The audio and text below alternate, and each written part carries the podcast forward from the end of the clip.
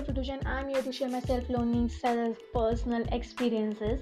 But today's audio will be for my introduction that I'm going to introduce me as a myself, that who I am, why I'm here, and what will be my further aims. Okay, so who I am. I'm a just common middle class girl who belongs from Maharashtra, the Marathi girl. I'm just pursuing my BBA degree from my town college only. I'm studying currently in the second year. From that, you can get an idea that I'm a common student. Okay, as why I am here. I'm here to share my knowledge, self learnings, experiences, experiences related to my passions. Okay, passion is my sales, communication, marketing, business, doing a business, getting a startup idea, all that original stuff. Okay, so I'm going to share that all knowledge, skills, mistakes, learnings.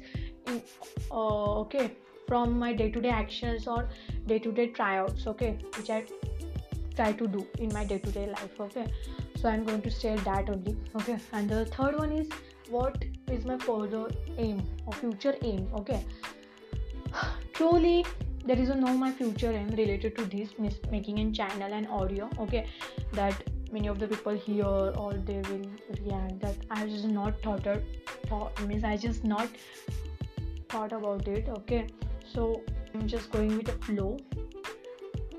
I just want to share my this experience knowledge. So i thought that i have i just want to make an audio so that it can be a memorable for me in future.